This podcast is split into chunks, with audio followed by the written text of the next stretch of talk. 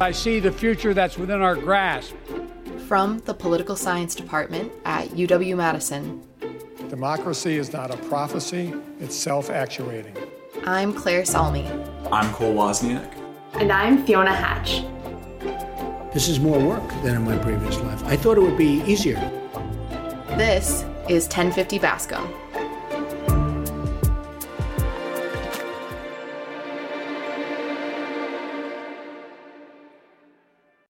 This episode of 1050 Bascom, we're excited to welcome Jehan Vilbert, a current MIPA candidate at the La Follette School of Public Affairs at UW Madison. Jehan holds a bachelor's and master's in law, with a particular focus on fundamental rights, and spent his early childhood and early adult life in Brazil before moving to Wisconsin. He is also currently teaching the American Foreign Policy class within the Political Science Department. Today, we'll talk to Jehan about his career teaching law and working as a judge in Brazil, before turning to look at Brazilian politics more generally. We'll also ask him about his research and teaching interests, which he's explored throughout his time at La Follette. We had a really interesting conversation and we learned so much. We hope you will too. Awesome. Well, first of all, thank you so much for being with us today. It's great to talk to you. Thank you for having me. Let's, before we jump into some of the more nitty gritty details, could we start with a little background about you and kind of your college career and your educational pathway? Like maybe tell us where you went to college and what you studied? Yes, I live in a small city, I guess the size of Madison, but in Brazil this is a small city in Chapecó, countryside of Brazil, south of the country. So it's a kind of cold region for our standards, and so it's not this hot Brazil and that people normally think in terms of Rio de Janeiro or, or Sao Paulo. And I used to play soccer there. So I was playing soccer, and at the same time, people say, oh, you better study. in Brazil, you better study. And I didn't know exactly what to study. So people say, said, uh, I mean, you like studying, so you should go to medicine or something like this. But I didn't see me doing this kind of work in hospitals and then I like to read and then law was the thing that came to my mind. And differently than here in the United States in Brazil law is uh, undergrad so you can go from high school to law. So basically I went from high school to five years of law. It's a, it's a very interesting shock I think because you start learning about rights and how to exercise rights in a place like Brazil specifically, this is very interesting because you see how many things are wrong in your country. So it was a very good experience. Although I today I don't study law anymore, but I, I guess it was part of the process. And my family was very very poor, very very poor. So when I was a kid, we we lived basically in a slum for 10 years or so. When I was like 13 or 14, my family improved a little. The country improved a little in the 2000s. So my family, I guess, was pulled up as well. So improved a little. We were able to, to move to a better uh, neighborhood. So I need to do something that will guarantee my future and the future of my family. So given that I like it to study and I had the perspective of maybe get a scholarship, people said you need to do something that will really change the life of our family. Because that medicine was something that eh, I guess everywhere, but in Brazil, if you're a physician, will be basically rich. In terms of professions in law, it's, it's still law in Brazil is something that you can do a bunch of things. You can become a lawyer, you can become a public official. So it was a kind of obvious choice because it was a path that if I study enough, if I was a good a good student, probably I will be able to do something uh, profitable in terms of income. And obviously, as I was poor, I, I had this interest in uh, how can we change things. And I guess one obvious way to change politics and the structure of uh, where people live is changing laws. When people told me, oh, law, said, yes, law, I can do nice things, I guess. When I was a kid, I, I saw my friends being arrested and parents being arrested and families that were obviously destroyed. So I thought, oh, I, I, guess I could be a good lawyer. I could help these people. I don't, I, I don't think laws are fair in Brazil, and I don't think criminal laws, statutes are fair. It seems to me that there is a clear uneven distribution of crime burden. So if you are poor, if you are black, and you live in a poor community, the ch- chances are that you will be arrested at some point. And the perspective that you have in terms of job, income, I, I knew that I was an exception because my family, even though we were poor, we are so close together and I was not black so it, it was easy to me to see these kind of things but looking my friends they had father or mother normally single parent So to me, it was like a way to connect these two interests. I want to do something uh, to help my community and people that are around me. At that moment, at the same time, it was a chance to change the, my life and my family's life. So law was a perfect way, I guess, to do this, uh, considering the environment where I was living in. Yeah, absolutely. Wow, that's a very unique story compared to a lot of the people we have on the podcast. yeah, it's really interesting to hear about how different the law process is or to get a law degree in Brazil versus mm-hmm. here too. Yeah, no, that's really interesting. Actually, going into our second question about teaching law in Brazil, what kind of courses did you teach? And uh, can you tell us a little bit about how that ended up leading into you becoming a judge? Yes. Uh, I I, I taught a lot of things because different than the United States, I guess being a professor in Brazil is not so hard in terms of career path. It's, it's you finish your, your degree, normally you go to a specialization and a master, and you can be a professor. Different than the United States that normally your path is to get a PhD, and it's much harder, I guess, here because I guess academic career pay more here than in Brazil, so you don't have a good income even as a university professor uh, normally. So it was not hard transition because I was a very good student, I guess, in terms of grades and I was really interested in research. So people, since I got half of my course, starting saying like professors uh, uh, encouraging me to okay maybe you should think in terms of academic career and I said yes I think I would be happy being a professor because I was seeing how education was changing my life and I felt okay I, I guess I can do this for other people and, and I, I felt so welcome and how people were telling me that we could change things. So what I did is basically before finishing my, my law degree, I started a specialization in procedures and then I study criminal procedures and civil procedures. And uh, the university hired me first as a lawyer, as assistant lawyer. Basically, I was working for the university, going to hearings in, in the courts and helping other professors. And basically, they would work on the petitions and I will go to the hearings and work with uh, things working happening on the ground. And this gave me some experience on jurisprudence. So in the next year, the university hired me as a professor to work with procedures and jurisprudence. So I'm basically teaching criminal procedure and, and jurisprudence. That was my first experience with how law really changed things on the ground. So it was good because I guess I was a good professor because I was seeing how judges and courts act and how they change things for good and for bad, or how they don't change things that they should maybe being able to go to classroom and, and my university was very I, I guess especially because we were in the countryside uh, poor families, families that come from agriculture, and they are trying to shift professions from their parents from agriculture to other professions. They are very eager to learn uh, how laws, for example, can transform things. So that was a good good place to be. Because of my my work on the courts, I, I met several judges, and one of them told me that another career path, if I want to do things uh, differently, would be to be within the system. And in Brazil, different than the United States, uh, judges are you can be appointed politically, but then you will be a justice in the superior courts. But starting uh, as a judge, we don't have elections, so the way you become a judge is basically taking tests. So you have these civil entrance tests. You go and take a test. You need to work for three years. And one of the judges told me, "You should go. You should come work with me."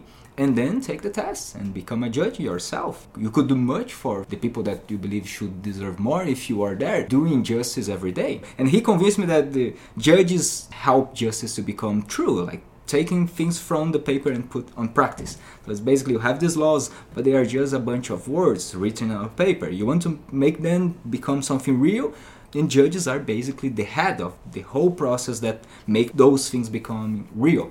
And I, I, I end up accepting his invitation to work with him and I worked with him for almost three years. So in my case, for example, I, I became a, a, judge in Sao Paulo and my in my test uh, we have 12,000 people for 50 places. Oh, wow. And so, yes. So one way to, to change your life financially speaking, you study law, you work for three years or as a lawyer or as a judicial clerk, that was my case then, and you take this test, but your income will completely change. And obviously the, the work is uh, interesting in terms of status, social status, you become your honor, your excellence or something. So it's, it's, it's, it's obviously all this status and the fact that you judge and you have all this power. It's highly competitive. You need to study for sometimes six, seven, eight years. I guess this is the normal path. I was fortunate enough, I guess, some luck, some study, and I passed very fast in two years or something. So I became a judge with 27 years, very, very young I was. So I ended up being a judge because I met the right person that convinced me that one way to, to make a difference was to get into the system and to see things from within. Yeah, and what was I guess what was that experience like? Like what types of cases were you mostly hearing while you were acting as a judge? Interesting because when you start your career you don't have much choice. You you basically work with everything. So if you are very high ranked you can choose what with it you want to work with. In my case I kind of chose but normally we start with civil prosecution, child problems, criminal problems. So and then after, as your career is going on, you can start like trying to go to the right city where you could work with just one or other thing. So when I start my career, I went to the countryside, uh, and countryside in São Paulo is close to São Paulo. In my case, I, I, was in the metropolitan region, but in a smaller city, working with everything: uh, bankruptcy, uh, crime, and depending on the day, they will send me to different cities around São Paulo, and I will work with basically everything. But I wanted to, to work with crime, criminal law. So I, uh, after a year and something, I was able to, to come to São Paulo, capital, and then I worked basically with crime organization and working pre-trial hearings. That basically who is arrested is brought to the judge, and then we decide if this person can be released or need to mm-hmm. to remain in jail. So basically, I did this for almost four years. So, what made you end up wanting to leave law in Brazil? Once I, I guess I, I, got to the point that I can do a bunch of things now that will still help my family financially. So that was not a big concern anymore for me. I, I can teach law outside, even university. So I was okay with that. Then I guess my force that was driving me, I still want to change things. And the day where I noticed that definitely you you cannot change much in within the system. You can touch uh, people's lives individually. Obviously, if somebody sits in front of you and this person made something that is considered a crime, and you can make a good decision, you can you may help that person specifically. And as a judge in, in smaller cities, you do have a lot of powers, and then you can really change the life of those people living that city. But institutionally, uh, you do very very you don't do much mm. to be honest uh, so in brazil when you see that everything is wrong starting with this judicial system and how laws impact people's lives I was a, I was the opposite was happening. I was basically enforcing a law that I think is not totally fair. So uh, at some point I started feeling the opposite was happening. I'm starting. I don't think I'm, I'm, I'm doing what I was supposed to be doing. That was trying to make communities uh, better. And then I returned to the idea that maybe I should be a professor and work with research, things that I could propose, I, things that I guess could change lives of people in this more broad sense so, what was your primary research interest when you came to Madison? As you said, you started to pursue research. I guess the thing that I learned, and that was the reason that I would never regret the time that I, uh, I work as a judge. I always thought that you just need to change laws, and this was a mistake. You definitely you can have good laws in bad institutions because formal institutions can destroy uh, law enforcement even the law if the law is good this is not the case of brazil law laws are not good there but it doesn't mean that we just need to import for example good laws and that will change things. What i learned being a judge is that the political environment political landscape and especially the economic situation of a country to some extent influencing the political landscape and how law is enforced how law is enforced. And so uh, what i learned is that we need to put these three things together laws politics and economics so when i decided to move and i was choosing universities to apply i thought that i, I, I should go to a program where i would be able to put these three things together I, went to study political economy, but how legal institutions interact with political economy. So that was a kind of impossible plan. How can I study these three things together? Normally, programs they are econ programs or they are political science programs. Some places offer social policy programs with law, but normally they don't work with these three things together. And because I visited here and I went to La Follette, and in La Follette they basically study political economy if you want. And they are flexible enough to say if you want to put law together with this it's totally fine you can do it. So to me was a perfect program. And I applied for one program one place and I got accepted and I, and I came because it was the program that okay I, I need to go to this program. Basically, this I didn't know exactly how, what exactly I want to study. I was very sure that I need to put these three things together, and I uh, the MA will help me, master will help me discovering how I will do that. So we know right now you're teaching a course here on American foreign policy, but if it's okay with you, we'd love to touch on the politics in Brazil, which have been receiving a lot of attention over the past few years, both because of the Bolsonaro presidency, but also because of the comparisons that some people in the media have drawn between the former president of Brazil and the former President Trump. So, for those who might not have a background in this area, could you briefly tell us about the basic structure of the Brazilian government, and kind of what's going on there? Brazil is very similar to the United States to, to some degree. We have a presidential system, so we have this president as the main person. We have a legislative, two houses, Senate, House of Representatives. So it's, it's very similar if you see on the surface.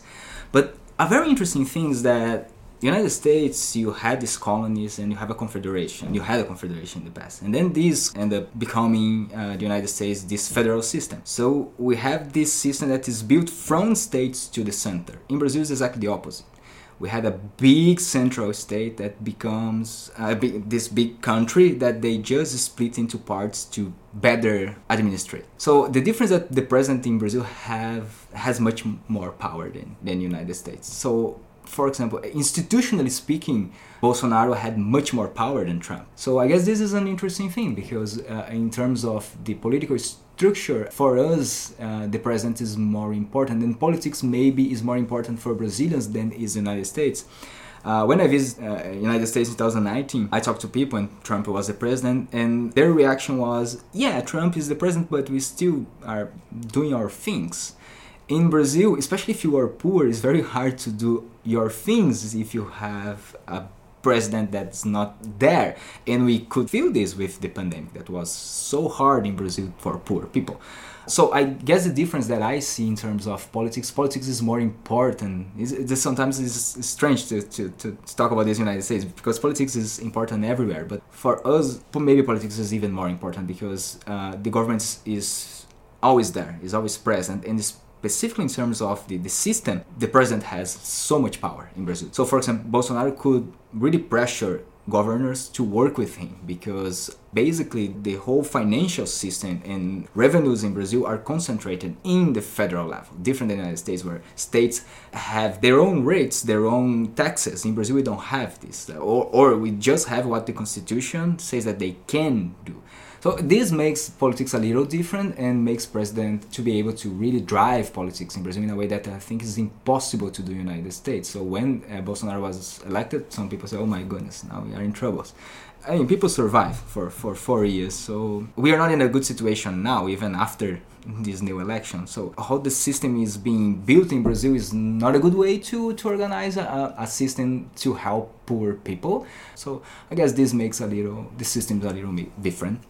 There's um, one article that you wrote about the Brazilian Supreme Court as well and its relationship with the president and the structure in Brazil, government wise. We were wondering if you might want to talk a little bit about the role of the Supreme Court in Brazilian politics and also how it engaged with some of Bolsonaro's policies, especially under COVID, which, as you mentioned, was a difficult time for many communities in Brazil, and some of the ways that how it engaged might have been concerning for Brazilian democracy.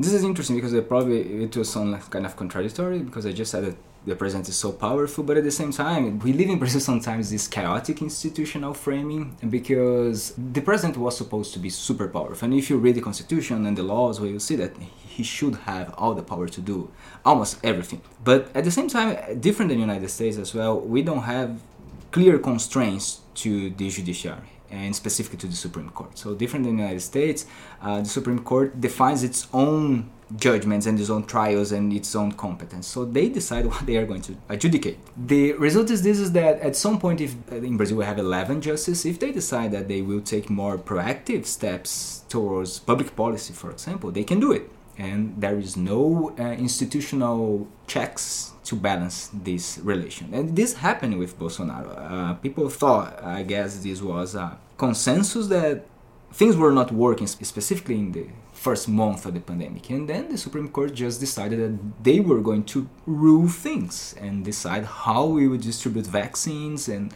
how things will work. And I think most people saw this as a positive action. But at the same time, in terms of institutional quality, uh, you don't want to have a judiciary that is basically ruling the country it's dangerous. It's, this is not exactly what we expect when we read how powers should should interact and how the what's the role of, of the judiciary and judges. I guess most people will agree that judges don't rule. It's interesting because we can see how the constitution organizes things and how powers should act and how the president could be powerful, but at the same time, these sometimes informal constraints, for example, how judges will react to a strong president. And Bolsonaro, in this sense, he was a strong president.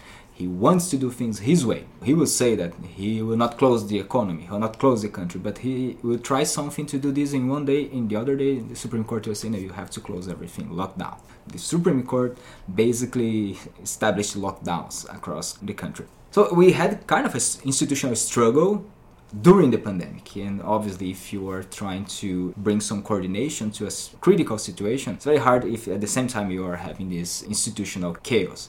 So it's interesting uh, because uh, we have one hand this strong institutional president but at the same time we have this supreme court basically dwarfing the, the, the, presidential powers. And that's exactly what happened in Brazil. So I'm curious about the structure of the Brazilian Supreme Court, especially compared to that of the United States. Is it similar to our structure in that there's nine, or in Brazil's case, 11 Supreme Court justices and one Chief Justice? And is the whole thing as partisan as it is generally in the United States? So, uh, I think in terms of the structure, the Supreme Court had each justice has much more power than here. They can make a lot of decisions uh, as a single entity. Most of these decisions were made singularly, but even though we have 11 judges and justice, nine of them were against Bolsonaro. So uh, even though they don't agree among them in a bunch of other topics, they agree that they don't like Bolsonaro. So another follow-up about the legitimacy of the Brazilian Supreme Court. Did the Brazilian public generally view the Supreme Court as more legitimate than the previous President Bolsonaro in these decisions? Yes, exactly. So most of these cases were brought from the state level. And so we have today in Brazil, and we had at time like a 50 50 populational division. I guess any choice you make will be okay because you have 50% of support in terms of populational support. But in terms of politics, I guess Bolsonaro was isolated. So it was easy to give the, the Supreme Court legitimacy because they are basically in this struggle where they still had ma- majority of the political system. Because Bolsonaro was elected and soon after the election he lost his party he was a non-party president, which in Brazil is a different thing. We never had this before. He left his own party soon after the election, and he created a new party. So basically, he lost his majority. So I guess he he lost also his powers to to enforce his own ideas. I think a lot of people criticize the Supreme the way the Supreme Court acts here right now, saying that they don't have enough, they don't take enough creativity, I guess, in interpreting the Constitution that we have, and they're too conservative in refusing to amend it at all.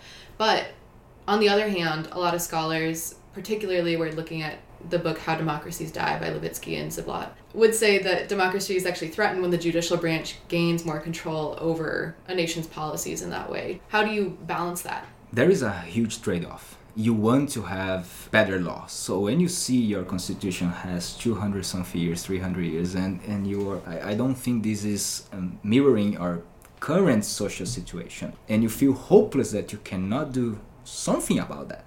It seems that at some point you want to push for reforms. And then if the judiciary could just have some creativity, that would be amazing. But at the same time, and then if you open this door, you don't know how big this door will be in the future. I guess this is the trade-off. And in Brazil, we are seeing maybe the, the opposite scenario. Uh, if United States, the door is too narrow, in, in Brazil, the door is too wide.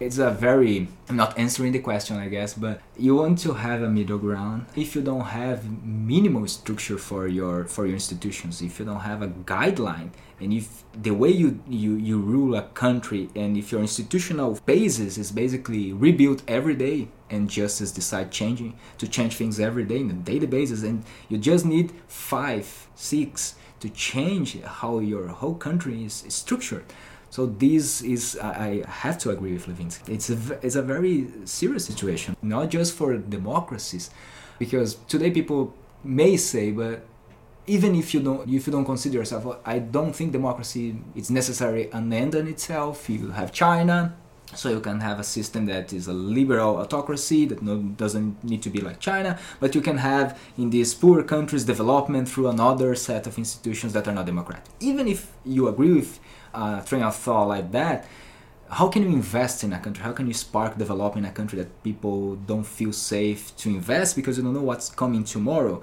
So I guess there are several ways to think that this is not good that this flexibility of institutional flexibility it's very close to institutional weakness. Institutions are very weak in brazil and this may reflect on how the supreme court think they can reform and change things because at the end of the day institutions are, are weak. They are just playing the game as the game is. You don't want a supreme court that is connected to majorities. So you want them to sometimes define and protect minorities specifically when you're talking about human rights. So not all cases are very sympathetic and nice like this one. They are opening the constitution to a new interpretation that will help uh, gay marriage. That is something that should happen, in my opinion, everywhere. Not all cases are so interesting uh, to be liked like this one. And they are life-term justice, so they will be there. And now, I guess a new trend is that presidents appoint very young justices, such that they can be there for many decades. So they are appointing people that to be very honest, they don't have a life story uh, within the legal world. Some people even question their real ability with law. So they, they are supposed to be people that everybody will respect for their knowledge, for their story. Uh, they, they are. Uh, they aren't. It's definitely a strategic move on their part, yeah. We wanted to turn a little bit also to the media's role in Brazil, which we know you also wrote an article about. Um, we were hoping you might talk about how anti democratic leaders can sometimes seek to suppress criticism uh, in the press. And we were wondering how that's playing out in Brazil and how it did play out under Bolsonaro's presidency in particular. And if you think that any of those trends might continue with the new president. I guess uh, we have different strategies. Bolsonaro adopted a very Trump kind of strategy, so he was just barking against the media, and this destroyed credibility, this destroyed trust. People don't know what they should believe because they have the media now. He shouldn't trust the media. Should we trust Twitter? Should we trust social media? It's, it's very this kind of discourse puts everything like at risk in terms of how you structure your social trust coming from institutions and even a day by day experience. So I guess this was his strategy, and he did a lot of damage. Probably Lula, the next president, will adopt a more institutional strategy, and some people fear this. Some people think that he will not be able to do anyway.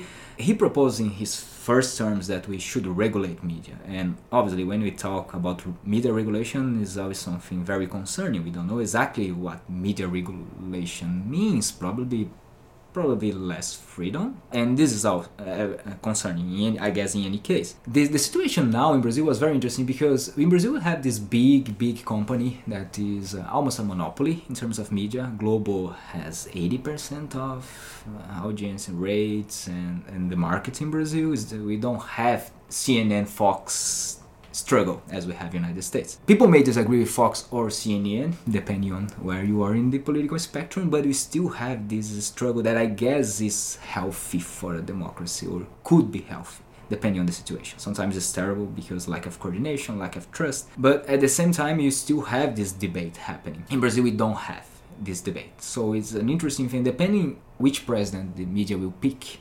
Uh, we basically have media against social media so I guess the situation with Bolsonaro in, the, in his winning election was media against him and against social media. So it's, it's a very interesting case because in Brazil I think it's particularly interesting to see how media plays And interesting, some I guess, especially in the radio in Brazil, some specific uh, segments were kind of changing sides and going in favor of Bolsonaro. But then we had a new player, again, the judiciary, because this, in this last election, the judiciary played a very, very proactive role, saying what could be said and what couldn't. And some people, even I guess in whole spe- political spectrum, people were very concerned about that this may be censorship. So this is a very interesting thing. I, I, it's a new thing. We didn't have this in the in past elections, so now we have like uh, judiciary like very proactive, very proactive in the election. So it's now we have the media, I guess, and also uh, judges. So are the Brazilian elections generally considered legitimate in terms of voter turnout? And are there certain populations in Brazil that are allowed to vote, some that are perhaps discouraged from voting? Yes, voting in Brazil is voting is mandatory. So Oh, okay. vote is mandatory. Interesting. If, yeah, if it's mandatory. It's, it's a very different uh, set because we have this first week, first weekend of October, and then last week of October. Sunday, everybody goes, everybody votes. So you, it's electronic, so you go there. End of the day, we have the results. But I guess in terms of distribution, we can say that was was fair. Uh, I, I don't see just poor people. I, I guess was very even distribution in terms of absence. What did Lula do in campaigning that was different from Bolsonaro, or did it not even really matter? No, I think uh, despite of all this, I guess people were kind of uh, the new thing was the judiciary. I know how much the judiciary was able to impact. It's hard to know. I guess people are very used to this difference in terms of levels of campaign and money and media. People are used to this. This is not a new thing from Brazil. And, and if you if you try to read this, normally uh, media support, uh, you cannot predict uh, election outcomes given. So I guess this was something that people were not reading, uh, how much media Bolsonaro Lula will have, and their campaigns were very similar. Both were saying bad things about the other. Uh, we are not sure about exactly what the programs were, what they are really proposing. So it was more about I don't like Labor Party, Works Party, or, and I don't like Bolsonaro, and or Lula was a criminal. And a lot of people expected Bolsonaro to reject the results. I mean, among all the comparisons they draw between Bolsonaro and Trump, that was a big one. But he didn't do that. Were you surprised by that at all? He did. In fact, he did. Uh, recently, last week, he. he Oh, recently. Yeah, li- Oh. last week he filed a, a complaint saying that they found a bug in this in the electoral system because we use these electronic uh, devices. So they found a bug, and then he said that we should nullify part of the these these bailouts and exactly the part that will give him 50%, 51% of the vote. So he will. But the, again, the judiciary is very important. Maybe I'm biased, but they just ruled uh, against him, and I guess they imposed a fine of 4 million. Saying that the, that bug didn't interfere in the results and uh, it's still reliable, and they hired some external consultancy to show that that thing was not a problem. But he did. At the end of the day, he waited for two weeks and then he did. He he really. But now we don't know exactly because again, people start to block streets and and and so we don't know exactly what is going to happen because this was so recent. It was two days ago that they ruled against him. I guess any anyone that was there and was seeing the process, there there's nothing indicating that we had any problem in terms of legitimacy of the even the turnout or the electronic system. It seems that everything was okay. So I don't know if he will support any. He never said that all truck drivers that were blocking streets and things were wrong. He never said. But I guess I don't think he has the support of other people around him to really do something more extreme. I guess he doesn't have the support. So maybe this will refrain him from doing something as we had here January 6th. Right. So there's a difference there in the amount of public opinion. Public opinion Change. and political support uh, Okay. uh, around him. Mhm. Okay. So we wanted to switch gears uh, over to your American foreign policy course, but before we do, uh, is there anything else about Brazil and Brazilian politics that you think that we should talk about before we wrap that up? I guess the, the only thing that is, is interesting is that we can think how things will play in the U.S. Brazil relations now because we, we had an interesting thing. People thought that with Trump and Bolsonaro we have a, this approximation because they were similar in several senses. One thing that is interesting that I may say is that they were they were similar, but I don't know how this will sound. But what Trump said that he would do, he did or he tried.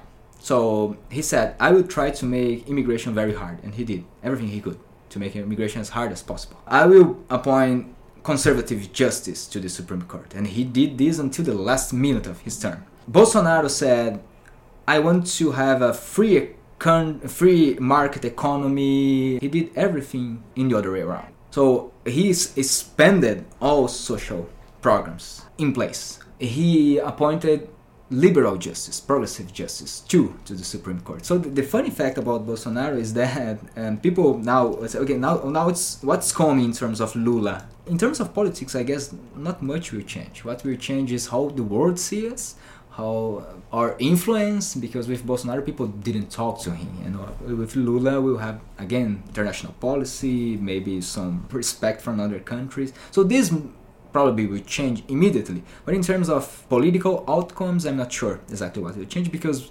basically Bolsonaro embraced previous policies that were in place. And now we have Biden and how Biden will communicate with Lula and how US Brazil relations will, will play. I think I'm very interested. I'm not sure about uh, how we now can integrate because for example we, uh, brazil has a somewhat close relation with russia given the the trade uh, that we have with pork and other very important commodities so it's, it's, a kind of strange relation right now and, and, i'm curious to see how lula will, will try to reestablish uh, brazil in the in the global order i think the only thing that to add is that it's interesting how how this international net will will relate that, that i think connects with foreign policy I think that's a good segue, speaking of American foreign policy, into the class you're teaching. We want to just really quickly shout out the fact that you're doing that, and we'd love to hear what your favorite part about teaching that course is right now. I guess uh, it's, it's it's even hard to answer this because I like so much American foreign policy. This I think I split the class in three parts and I like them all. Uh, we start with a historical perspective, trying to to show why is that so important to talk about foreign policies. Basically, uh, it's, it's, it's an important question with all those discussions about America first and why should Americans concern about what's going on in other places of the world. So we start with this point, and I really like this because it starts connecting with past uh, policies that United States may have implemented in Latin America, coups, and uh, this is very interesting.